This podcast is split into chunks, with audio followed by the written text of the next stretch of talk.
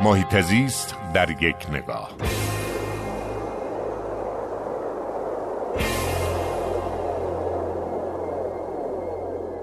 هفته گذشته ما شاهد اجتماع 350 هزار نفر از اهالی کالیفرنیا بودیم. در اعتراض به وزارت نفت این کشور که چرا اومدی و آب ناشی از فرایند استخراج نفت رو با تصویه مختصر در اختیار 90 هزار هکتار از عراضی کشاورزی کالیفرنیا قرار دادی.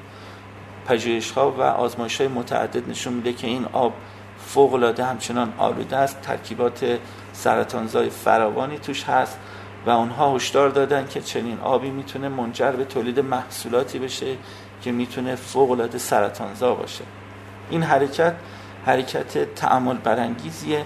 اینی که کشاورزان و مردم به رغم اینکه با کمبود شدید آب در کالیفرنیا روبرو هستن اما از یک اصول ارزشی تبعیت می‌کنن و حاضر نیستن به هر قیمتی محصول غذایی رو وارد بازار بکنن که از صحتش اطلاع کافی ندارن. این نشون دهنده استیلای اخلاقه و من امیدوارم که این روند در همه جا در همه جای این کره خاکی در همه 13 میلیارد هکتار تسری پیدا کنه.